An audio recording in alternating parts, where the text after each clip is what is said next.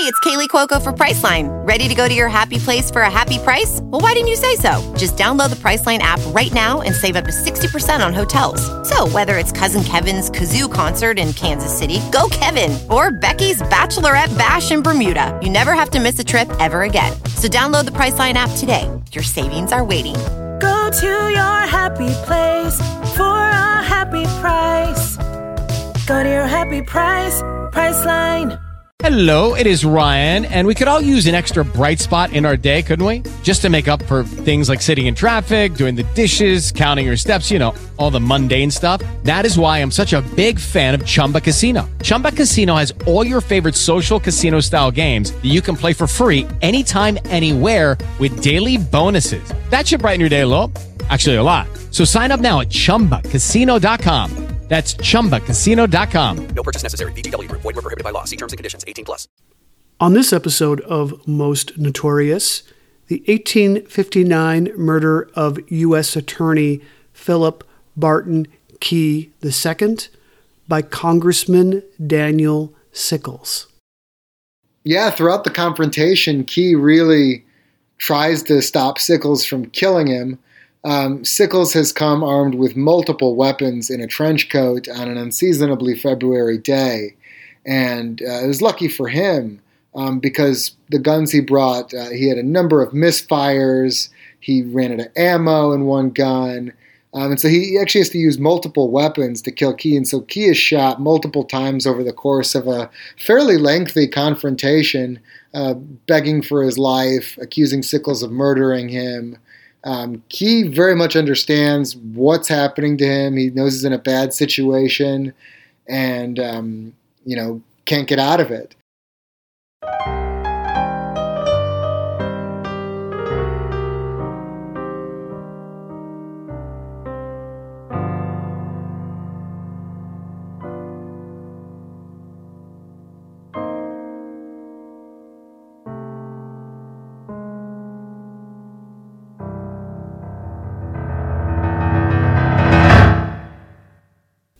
Hello, everyone, and welcome to another episode of the Most Notorious Podcast. I'm Erik Rivenes. Happy, as always, that you are here with me. If you're looking to help the show out, a couple of ways you can do it. If you have never left a review on iTunes before, I always appreciate you throwing a handful of stars my way and a kind word. If you'd prefer to help financially, that is very much appreciated too. You can go to patreon.com slash most notorious. I'm so happy to have Chris DeRose with me today. He is a New York Times bestselling author, a former law professor, and former senior counsel for the Arizona Attorney General. His books include Founding Rivals, Madison versus Monroe, The Bill of Rights and the Election That Saved a Nation, and also Congressman Lincoln – the Making of America's Greatest President. The book he's here to chat about today is called Star Spangled Scandal Sex, Murder, and the Trial That Changed America. Thank you for joining me. Glad to be here, Eric. Thank you. So, where did you first learn about this story? I was researching a book called The President's War, which was about the five former presidents who lived to see the American Civil War. And in 1859, they are appropriately focused on all of the major problems confronting the country. Uh, you know, the threat of disunion and civil war, and their letters and diaries take on these grave tones. And then suddenly, in February of that year, all they can talk about is the Sickles affair. And so I said, what could possibly distract these figures from the momentous questions facing the country. He said, I have to go check out what the Sickles affair is. And I said, okay, you know, admittedly, that's a very good story. And so it was one of those things that I had thought a lot about uh, in the years since and uh, decided that it really deserved a book of its own because it's an incredible story in its own right. It's an amazing trial. Um, people in the story too good to make up. And uh, of course, it, it's a setting for a lot of the people who become very familiar to us in the Civil War and what they were doing in the lead up to that conflict. It's a pretty interesting time in our nation's history, um, and you paint a pretty atmospheric uh, picture of pre Civil War Washington, D.C. What would life have been like as a congressman or a congressman's wife in the city at that time? It was quite a glamorous life. Uh, they had these big, extravagant parties that people would host at their homes, and then afterwards at Willard's Hotel. And so it was really a, a never-ending party. You know, they would they would legislate by day and run the country by day, and at night you would just have these grandiose social events. Um, each one would try to do the other in terms of being elaborate and fun. And so um, this is what Washington, D.C. was doing as the country was sliding towards civil war. What was the political climate in the city? So you have a, these increasing tensions. You know, it used to be that people were they were meeting on friendly terms: Northerners, Southerners, Republicans, and Democrats. Um, and increasingly, you know, when you start off the book, everyone's getting along and showing up at the same parties, and that's starting to disintegrate um, in early 1859. And so um, you have a lot of tensions. You had a lot of physical violence in Congress. You know, I describe one free for all during the vote over Kansas. Uh, so re- really, a very very tense city and a social life that's almost divorced from the political tensions going on in Congress.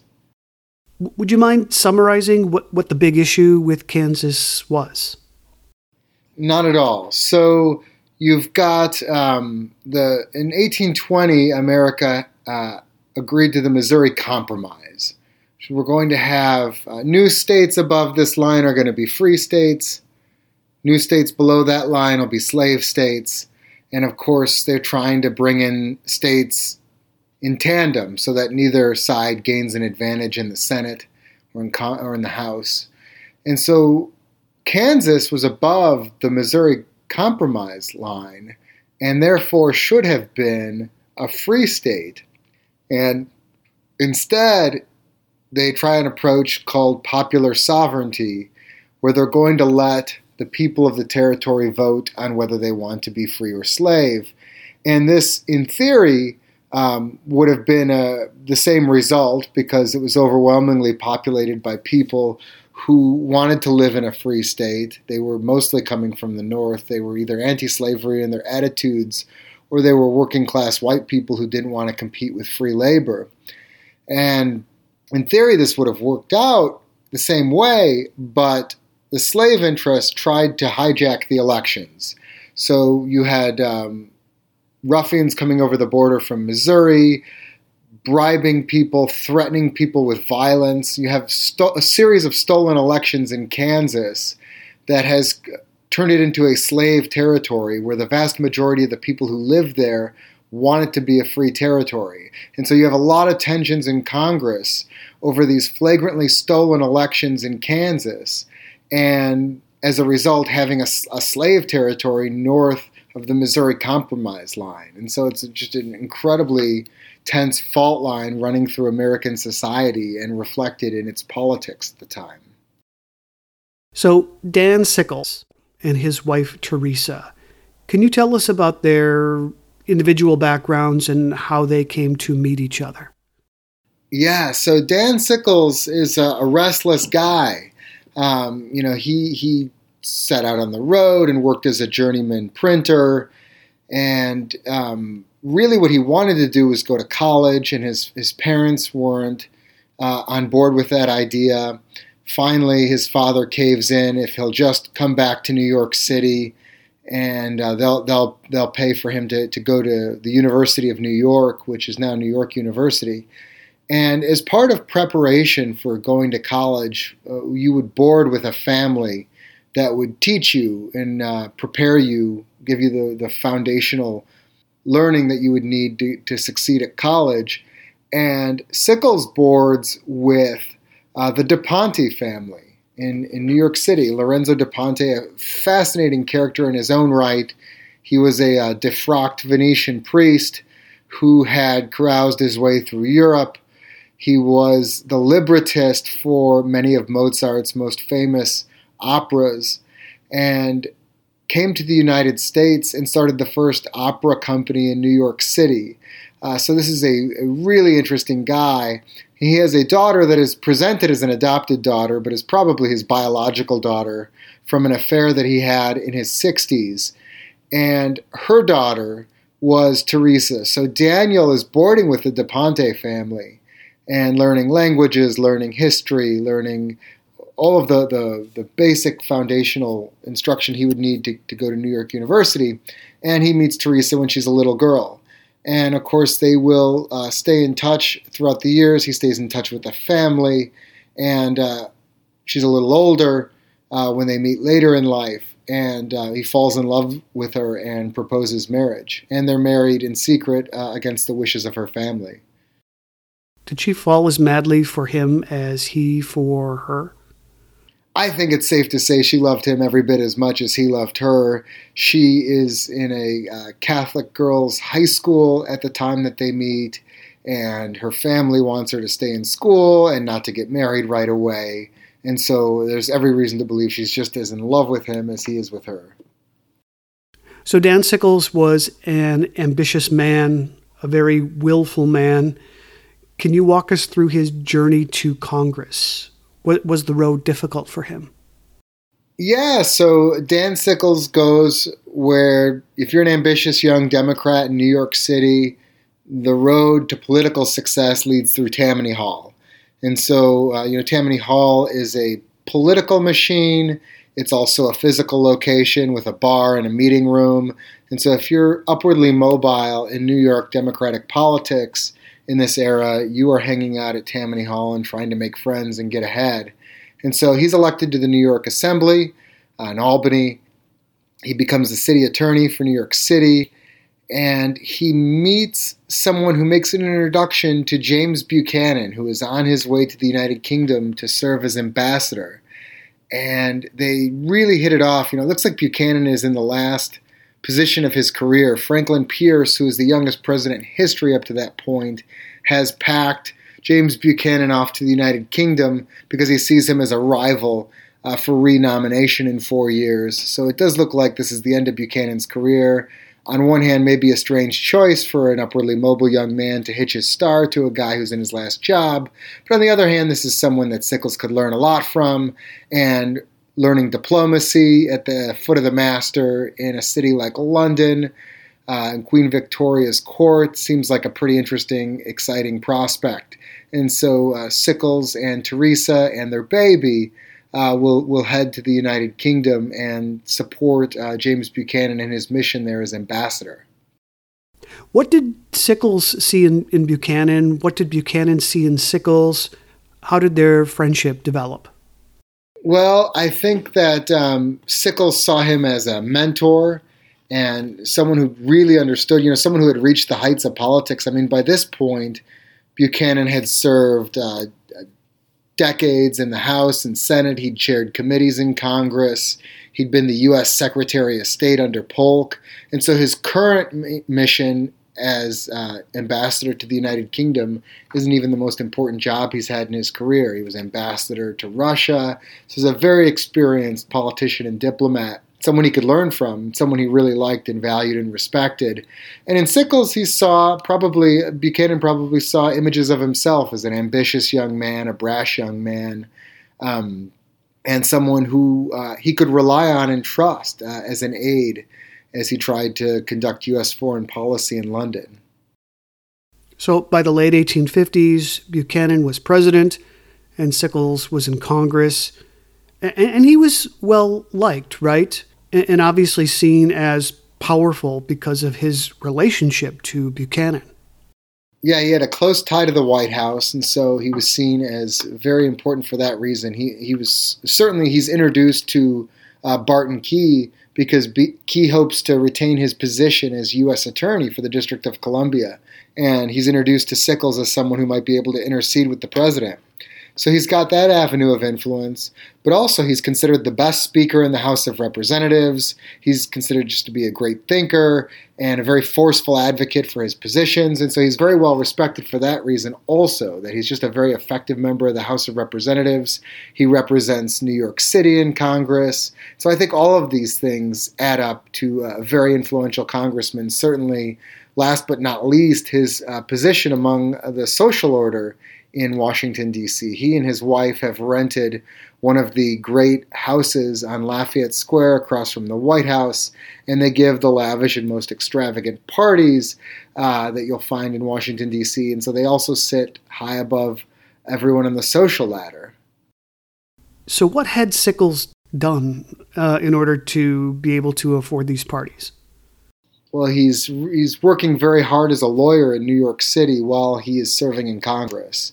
And so his congressional salary only pays the lease on his house in DC. And so he's back and forth to New York City and keeping up his law practice to try to stay on top of this monetarily. But he's not independently wealthy. Taking a look at Key's portrait, I mean, he's, he's a good looking guy. he, he, looks a lot like uh, Jon Hamm from Mad Men. He does, you know, Jon Hamm should play him in the movie. I think that's a very, I hadn't thought about it before you said that, but that is quite a likeness. Jon Hamm with like an old old fashioned mustache. Right. Can you talk about Key? Um, why he is in Washington? Sure. Well, Barton Key is born into D.C. society, and he is the son of one of the most prominent families in American history. The Key family were early settlers in Maryland in colonial days. And of course, his father is Francis Scott Key, the author of our national anthem and was the U.S. Attorney for Washington, D.C., or for the District of Columbia. So he is the chief federal prosecutor for the U.S. Capitol. Um, and so he grows up really is an American royalty aristocracy in, uh, in the shadow of the Capitol. So he's no stranger to D.C., he's grown up in this, and um, someone who's very well regarded as uh, in the social circuit, very handsome. He's described as an Apollo in appearance, the very highly sought after dinner guest, and he's a widower, and so he he is the focus of attention for a lot of the ladies of Washington D.C. Right. So, how are the Sickles introduced to Key, and what kind of relationship does the trio have? So they're introduced by a mutual friend who's the U.S. Marshal for D.C. Uh, Sickles and Teresa are in D.C. for the inauguration of President Buchanan. They're staying with a friend at first. He introduces them to, to Key. Key is the U.S. Attorney, so theoretically, hey, it's a Democratic administration. I should get to keep my job. But of course, Pierce and Buchanan had been rivals, and Buchanan has could have his own person he wants to put in there. And so the mutual friend asks Sickles to intercede on behalf of Key to help him stay as U.S. attorney. And Sickles obliges him. He, he goes to the president. The president agrees to keep Key in his position. They become very good friends. Uh, Sickles is often detained in the House while exciting social affairs are going on in Washington. And so he trusts Key to accompany his wife to parties and balls uh, when he's detained at work. And so they have a very friendly, very close relationship, and uh, Sickles considers him a very good friend.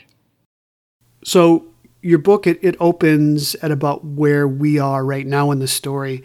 There are some rumors circulating that Daniel Sickles kind of tosses aside. He's not willing to believe idle gossip.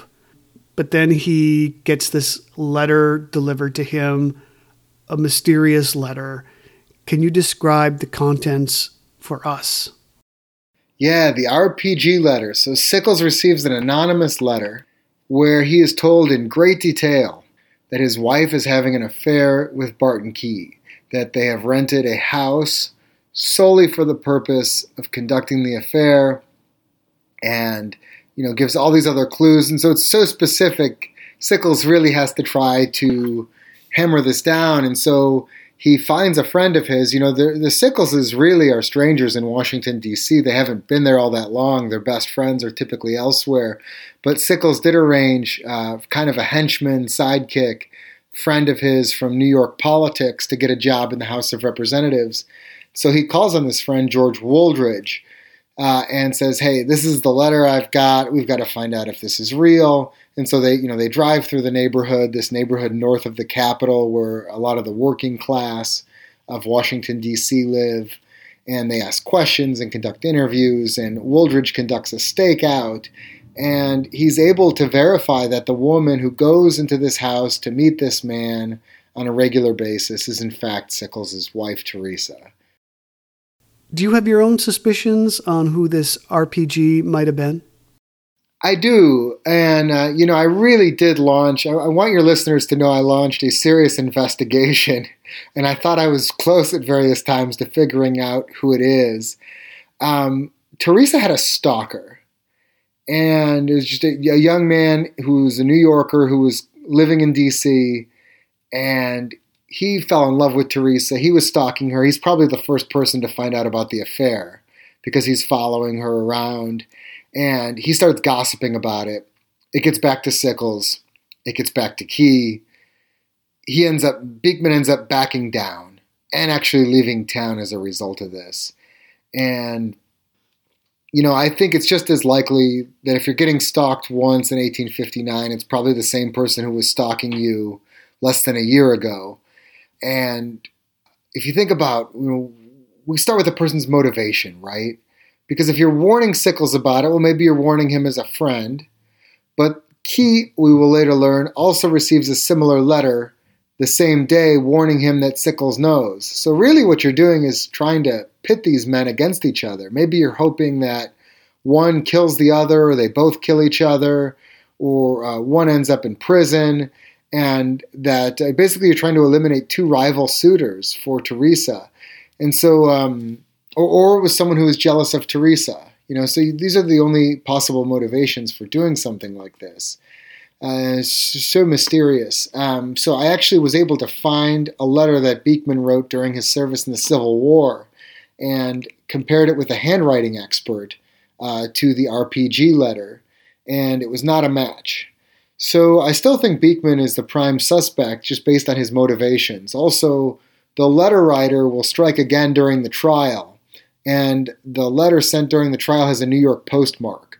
So we're thinking of someone, okay, this is someone who's following Teresa around. We know that the letter writer is a person who was spotted wrapped up in a shawl watching the house where Key and Teresa are carrying on their affair the last day they ever meet. And that that's almost certainly the same person who writes the letter. So Teresa's being stalked, probably the same guy who stalked her. The guy who's pitting these two men against each other is probably someone who's in love with Teresa. This is someone who can send a letter from DC, but also from New York City. And so, even though it's not Beekman's handwriting, I think it's entirely possible that he was using a scribe. And I will tell you one interesting thing I learned from the handwriting expert. Usually, when you don't get the answer you want, you sort of ignore, a, as a historian, at least for me, sometimes you overlook an answer you get that's also interesting. You know, I wanted it to be him. I wanted to, to prove that it was this guy, and uh, I wanted a match. But one thing I I I, I was like I, I thought about it. I was like, oh, that's interesting. The letter writer wasn't trying to conceal their handwriting. And so this was either someone who was not a close friend of Sickles and didn't fear detection for that reason, or this was someone who used a scribe and therefore was completely certain that no one would ever figure out it was them. And so I think it's entirely possible that Beekman used a scribe to send these letters and that he is the person who set this all up in motion, all these tragic events, uh, and put them in their course. That's a, a pretty impressive bit of detective work there. But I didn't. But I didn't succeed. So. but but going so far as to hire handwriting experts, that's dedication. That that's impressive. Yeah, well, I just thought it was a really the story will never be complete until we know exactly who sent this letter and why. But I do lay all the facts out there for the reader and, and let them draw their own conclusions about who it might have been. But uh, we can't know for sure. We probably will never know for sure. So, what was Teresa Sickles' allure? Uh, she was absolutely gorgeous. Uh, she was described in newspapers across the country as being one of the most beautiful women in America. Um, in fact, it, one newspaper article compared her to a beautiful uh, singer, and uh, another newspaper said that, that that comparison only flatters the singer, not Teresa. So she's gorgeous, but she's also brilliant. You know, in another era, in another time, she would have been a very important person in Washington, D.C. in her own right. She's fluent in multiple languages. She's the granddaughter of Mozart's librettist. She knows about classical music. She knows about opera. She understands literature. And so she's conversant in a wide variety of subjects. And in fact, when she was part of the American delegation to the United Kingdom, where, you know, there's a role where a woman really could have more of a professional role than she could almost anywhere else in society at the time, right? As a hostess, as someone who's conducting diplomacy on behalf of the United States, cultivating friendships and relationships. She was incredibly successful. This was someone who distinguished herself at Queen Victoria's court, a place that was renowned for its intellectual uh, environment and having all this collection of really important people from around the world. Teresa stood out as uh, being a really, really skilled diplomat. And so you know everything that someone could could could want in a woman you could find in Teresa. So how does Daniel Sickles confirm that the affair was actually happening? Sure. So Wooldridge conducts this stakeout across the street um, from the house where Key and Teresa are are meeting. Again, we know about this house because of the anonymous letter writer. Wooldridge uh, is able to. So there's no doubt among the people who live in the neighborhood that Key is the man who's showing up in the house, right? Key is showing up regularly. He's meeting a woman there. They recognize him. I think it's a typical situation where Key's an important guy. The working class people of DC are kind of invisible to him. What he doesn't realize is that he's not invisible to them. They know what he looks like and uh, they know who he is. And the woman who meets him shows up with her head covered. So she shows up in disguise, but what he's able to figure out is that she has a, one day wore a, a distinctive shawl with bugles on it, and Sickles recognizes this as the kind of a, a, particular scarf that his wife owns. And so there's just really no hiding the truth in front of his face. His, uh, one of his best friends is having an affair with his wife. And how does he react? uh, badly. He confronts her. Um, she admits it and faints. When she comes to, he has her draft a confession and put everything in writing about how they meet, when they meet, and has her sign it in front of witnesses, uh, the, the, the, servants in the house, and uh, a best friend of Teresa's who picked a very bad weekend to come for a visit. Um, and so, you know, armed with this confession, he thinks about what to do and he sends for his friend Wooldridge, and he also sends for his friend Butterworth, who is visiting from New York. And uh, Butterworth and Wooldridge advise him on this. They say, you know, you could send her back to New York City. Congress is about to adjourn. You can uh, arrange for a divorce. People really don't need to know what happened. You can protect your reputation. He says, oh no, he's the last person in Washington to know about this, which actually wasn't too far from the truth and um, you know the next thing you know, and sort of the the what happens after that is a little bit of a matter of dispute. But uh, Butterworth heads to a private members club on the east side of Lafayette Square, which is about a two minute walk east of the Sickles house. Finds Barton Key on the street. They start talking. Sickles approaches from the other direction, uh, announces that uh, Key is a villain who has defiled his bed and dishonored him and has to pay for it and uh, starts shooting at Key. How long from the point where he learns of the affair to when he murders Key? What's the time frame? Sickles and his wife have this dramatic confrontation on Saturday night where she confesses to the affair in excruciating detail.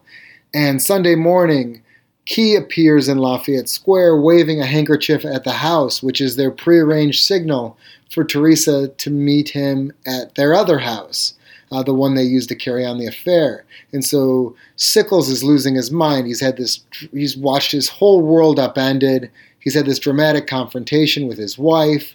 He is, his friends are trying to calm him down. And then Key appears in Lafayette Square waving a handkerchief at the house, trying to get his wife to come out and uh, meet at their, their secret location or what they believe to be their secret location, no longer secret.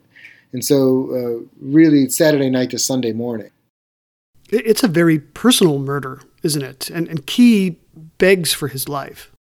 Yeah, throughout the confrontation, Key really tries to stop Sickles from killing him. Um, Sickles has come armed with multiple weapons in a trench coat on an unseasonably February day. And uh, it was lucky for him um, because the guns he brought, uh, he had a number of misfires. He ran out of ammo in one gun. Um, and so he actually has to use multiple weapons to kill Key. And so Key is shot multiple times over the course of a fairly lengthy confrontation, uh, begging for his life, accusing Sickles of murdering him. Um, Key very much understands what's happening to him. He knows he's in a bad situation and, um, you know, can't get out of it. And uh, you said it was very personal. Uh, one of the shots that hit Key uh, hits him in his artery um, right below his crotch. And Sickles was angry, but he's also renowned for being a very good shot with a pistol. And so I guess you can draw your own conclusions on whether that was intentional or not. Wow. um, have you been to the exact spot where it happened? And, and if so, does it look similar at all to what it looked like in 1859? Yeah, so the layout of the square is similar. I actually have been there many times, and I walked I walked the distance from the lot where Sickles' house was. It's no longer there. Uh, but I walked it from his house in a really brisk walk. It's about two minutes to get to the southeast corner of Lafayette Square where the uh, shots were fired. It's a confrontation in the street just east of Lafayette, uh, the street that marks the eastern boundary of Lafayette Square. And so, um, you know, the the buildings that are on that site really, if you're looking for houses that would have been there at the time, look at the White House, and you can look at the Decatur House, the house that was occupied by Stephen Decatur. That's original to the time, but the buildings that are there now are designed to look authentic for that time period, and so it'll look a little bit like it did at the time. Of course, you've got Andrew Jackson's statue on horseback that would have been there uh, in the center of the park, and Lafayette Square would have been gated at the time. So otherwise, you know, it would have looked. Otherwise, it would have looked, you know, a little bit similar um, to, to, to today, even though some of the buildings are replicas of the era. How long does it take for Key to to pass away? So uh, Sickles uh, is interrupted when he's trying to fire the, the, the coup de grace to his head, um, but but Key loses consciousness and stops speaking before he's even brought into the clubhouse, this private members club on the eastern boundary of Lafayette Square. And uh, you know, one of the people who carries him from the place where he's shot into the clubhouse asks him if he has any last words or anything for his family, anything to say. And uh, Key is not responsive, and so Key dies pretty quickly after the attack begins. With Lucky Land slots, you can get lucky just about anywhere. Dearly beloved, we are gathered here today to. Has anyone seen the bride and groom? Sorry, sorry, we're here. We were getting lucky in the limo and we lost track of time. No, Lucky Land Casino, with cash prizes that add up quicker than a guest registry. In that case, I pronounce you lucky. Play for free at LuckyLandSlots.com. Daily bonuses are waiting. No purchase necessary. Void where prohibited by law. 18 plus. Terms and conditions apply. See website for details. Well, Sickles, of course, is is a congressman. He is. and he's obviously treated far differently than a common criminal. Um, Yeah. How differently? So Key, uh, I'm sorry, Sickles, uh, befitting a congressman, of course, you turn yourself in at the home of the attorney general. Uh, so he goes to the attorney general's house with Butterworth to turn himself in. The police show up for him at the uh, AG's house. Sickles asks to go back to his home and gather a few things before they take him to jail. They agree. And in fact, once he's taken back to his house, he says, I need to talk to my wife. And the police incredibly uh, uh, agree to let him do that as well. And he promises that he won't harm his wife.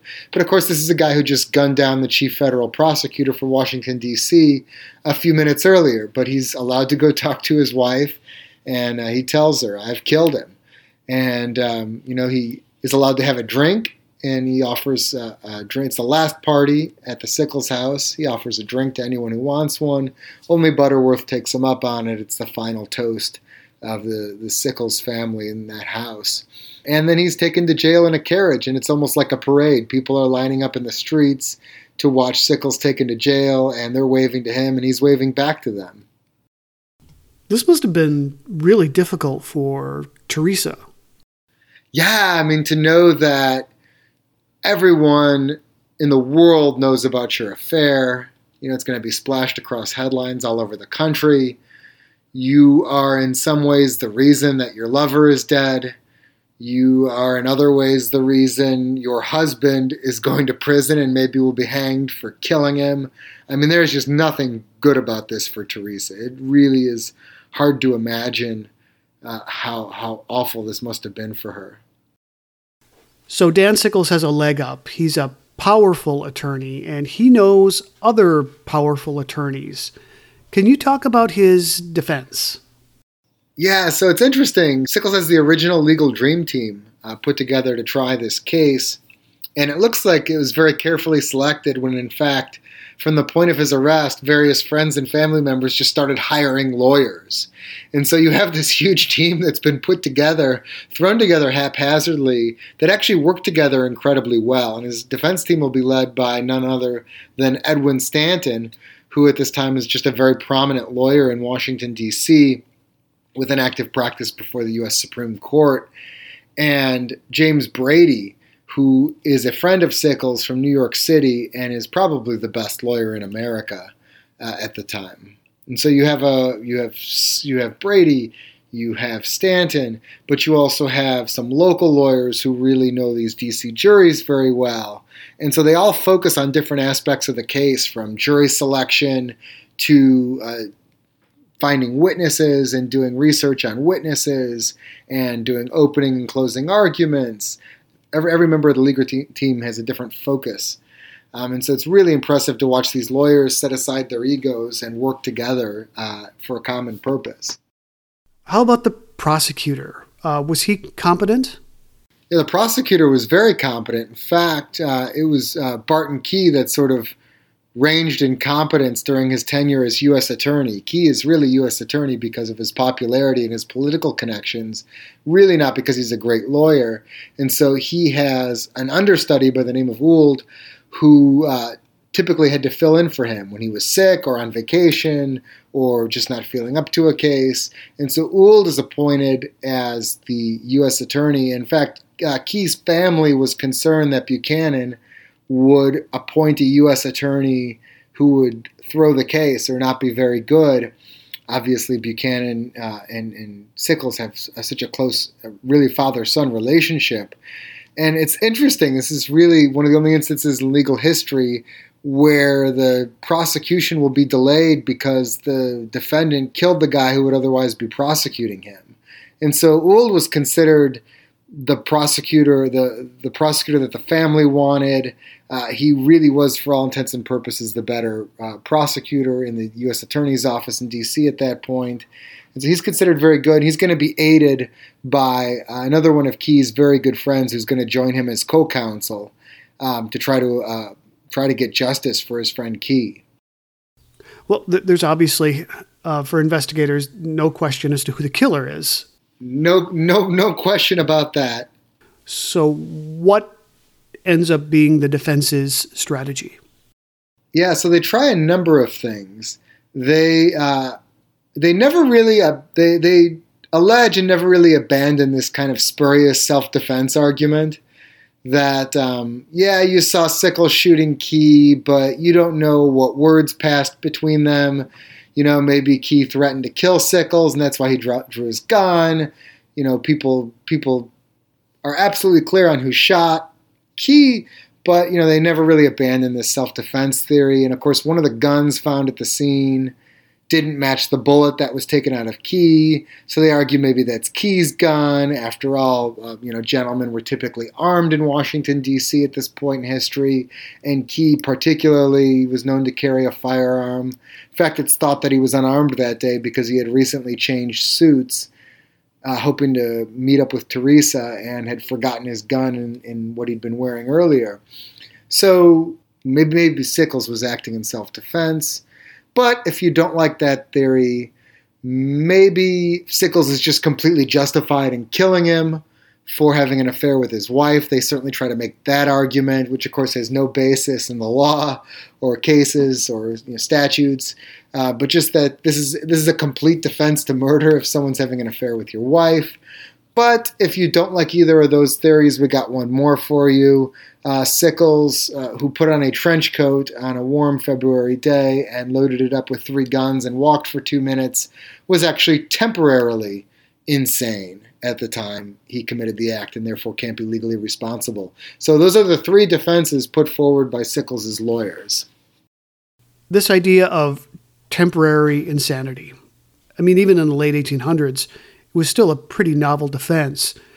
But in the late 1850s, it must have just blown the minds of some people. Yeah, you really you really could fairly say that this is the the first at least the first well publicized use of the temporary insanity defense. You know, the insanity defense, you could go back to Hammurabi's code and find different punishments for different mental states. And um, so it's an old defense that if there was a mental defect, that you might be able to escape responsibility for a crime. But the idea that you could be temporarily insane, because you know Sickles is quite lucid before the attack, and he sp- spoke with many people immediately after the attack, including the attorney general and his guests in the house. So there's no question that Sickles is, is perfectly fine. They're arguing that this very narrow stretch of time immediately leading up to the murder and including the murder um, was a product of mental illness. Of course, it really is just a pretense for letting Sickles go if that's what the jury wants to do. So we don't have time to get into all of the intimate details of the trial, but what were some of the more interesting highlights of the trial for you?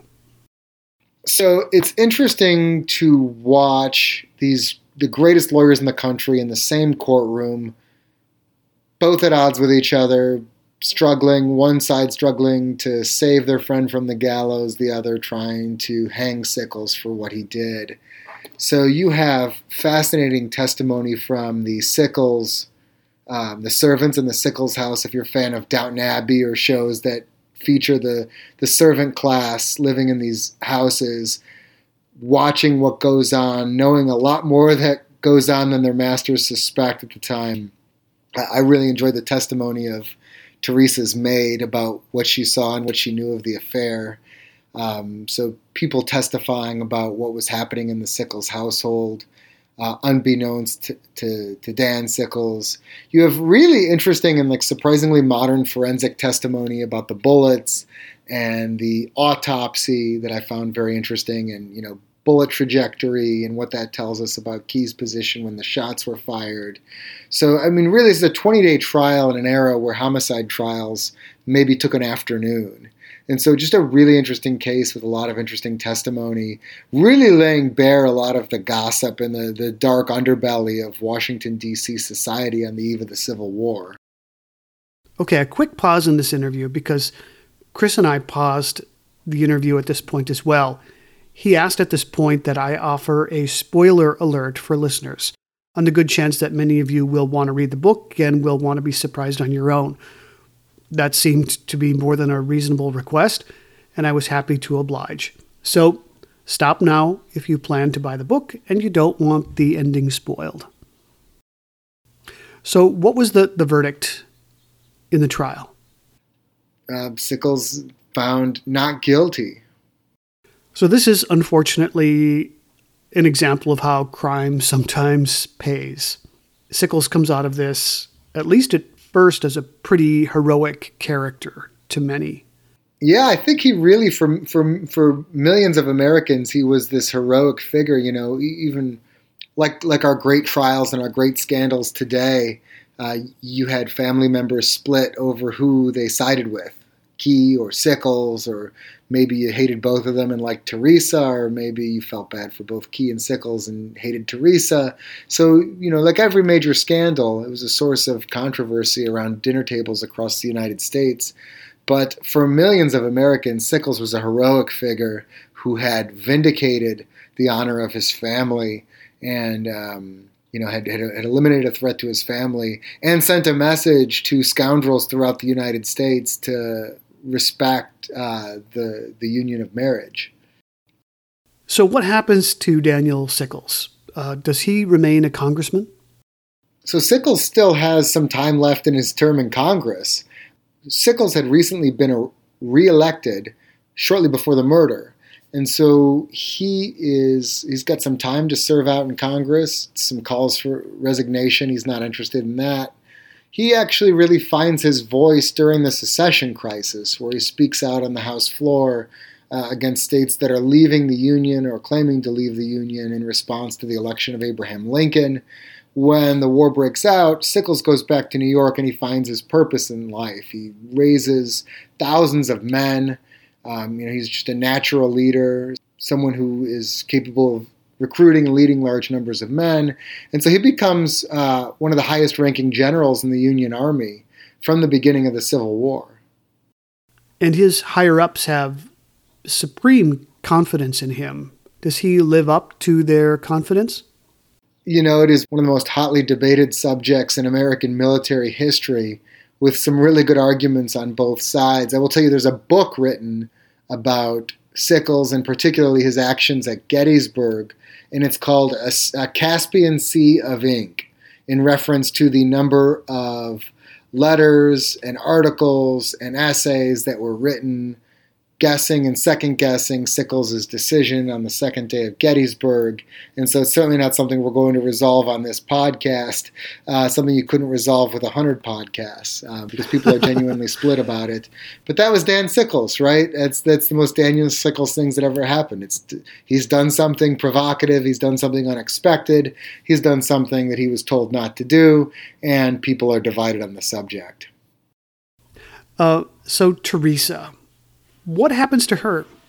And what happens to their marriage? Sure. Well, this is also something that uh, people are going to want to skip over if they if they are interested in knowing how it ends. But Sickles, who at the beginning of this was adamant that he was never taking his wife back, that she cheated on him, you know, was was just interested in moving ahead with a divorce, has a change of heart at the end. It's really, really unfair to Teresa that she's given so much agency in the affair and causing the, the ruin of her marriage and getting Key killed, but also at the same time really infantilized by the public, saying, you know, this poor woman was seduced, but also she's responsible for everything that happened. And whereas Sickles would have been able to remarry or move on in society, uh, Teresa could never hope to find another husband uh, unless Sickles just took her back. And so Sickles actually does end up taking her back, and they do stay together. For how long that's a happy marriage, it's hard to say. She she ends up dying quite young of um, consumption of tuberculosis, and so she really has a, a, a short life and doesn't have too many years to live at the conclusion of this. Some out there believe that Dan Sickles was a hypocrite, going bonkers because of a tryst when he was rumored to have been having affairs on his own. What do you make of that? Is there proof that Dan Sickles was an adulterer as well? Yeah, and I think that was certainly true at different parts of his marriage, and when and how many and who, sort of all up for debate. But I, I think that what's important to note is that Sickles was killing Key because Key had dishonored him right? So the fact that Sickles was also carrying on affairs from his perspective didn't do anything to get Key off the hook, right? Because Key had done something to him, had taken something away from him. And so, from his perspective, he wasn't a hypocrite, even if he was also carrying on affairs. Okay. so, to change the subject, you've written a lot of very well received books are there any that you've written that you think my audience would be interested in, or or any that are especially personal to you that yeah. you'd like to share? So I think I think you know when you're when you're talking about you know which of, which of your books should I read, which is a question I get a lot. It is sort of like picking among children. Um, you know, so who you like better. I have a close personal relationship with every book I've written. Uh, you know, every book represents my best effort to tell a story that I really loved and one for which I left it all out on the table. Um, so part of it, you know, if you're interested in the American Revolution, that's easy. That's founding rivals. If you're interested in the Civil War or the antebellum era, the causes of the Civil War, and these five lesser known presidents who lived to see the Civil War, then of course the President's Wars for you. Congressman Lincoln focuses on a very specific part of Abraham Lincoln's career, and really uh, up to that point had really not give, gotten the attention it deserved. You know, Lincoln becomes president having only had one job in the federal government before, which was his one term in Congress in the um, you know, 1847 to 1849. And so I was fascinated in seeing how Lincoln's time as a member of Congress uh, affected what he did as president. And so that was a really uh, interesting book to write, but obviously it's very closely focused on Abraham Lincoln. All that's to say, I think everyone should go pre order my new book, The Fighting Bunch which is about the only successful revolution on American soil outside of the one you know about. Uh, in 1946, a group of World War II veterans came back to find that their county had been taken over by a corrupt political machine that was running open casinos, open roadhouses in their town, houses of prostitution, that um, sheriff's deputies were being paid on commission, and so people are getting arrested right off the bus from war, and people are people are finding out that their parents had been uh, tortured and antagonized by these uh, deputies and the sheriff while they were getting shot at for democracy and for the freedom of the world. And so these veterans formed a nonpartisan, all veteran GI ticket, ran for office. Election day, the machine tries to steal the election as they had throughout the war years using force and fraud. And a small group of these veterans decided that they weren't going to let the machine get away with this and engaged in a six hour firefight in the county seat uh, of an American county uh, against the sheriff and his men. And so it's a fascinating story. It really is uh, one of its kind story in American history. Certainly, plenty of notorious stories in there for your audience. And uh, that'll be out in November. So I'd encourage everyone to visit Chris DeRose Books com, just my name, chrisderosebooks.com, and uh, pre-order The Fighting Bunch. Um, check out what other books you might be interested in based on your historical interests, but also to, to pre-order this new one coming out in November. Excellent. That, that's what I was going to ask you. Um, is it available as a pre-order through Amazon right now? Uh, right now, yeah, The Fighting Bunch. Well, perfect. Thank you so much for your time today. It, it, very interesting stuff. Yeah, let's do this again when the new one comes out. Absolutely. Yes, let's revisit. Thanks again. Hey, my pleasure. Again, I have been speaking to Chris DeRose. He is the author of Star Spangled Scandal Sex, Murder, and the Trial That Changed America. This has been another episode of the Most Notorious Podcast, broadcasting to every dark and cobwebbed corner of the world. I'm Erik Rivenes, and have a safe tomorrow. With Lucky Land slots, you can get lucky just about anywhere. Dearly beloved, we are gathered here today to. Has anyone seen the bride and groom? Sorry, sorry, we're here. We were getting lucky in the limo and we lost track of time. No, Lucky Land Casino, with cash prizes that add up quicker than a guest registry. In that case, I pronounce you lucky. Play for free at LuckyLandSlots.com. Daily bonuses are waiting. No purchase necessary. Void where prohibited by law. 18 plus. Terms and conditions apply. See website for details.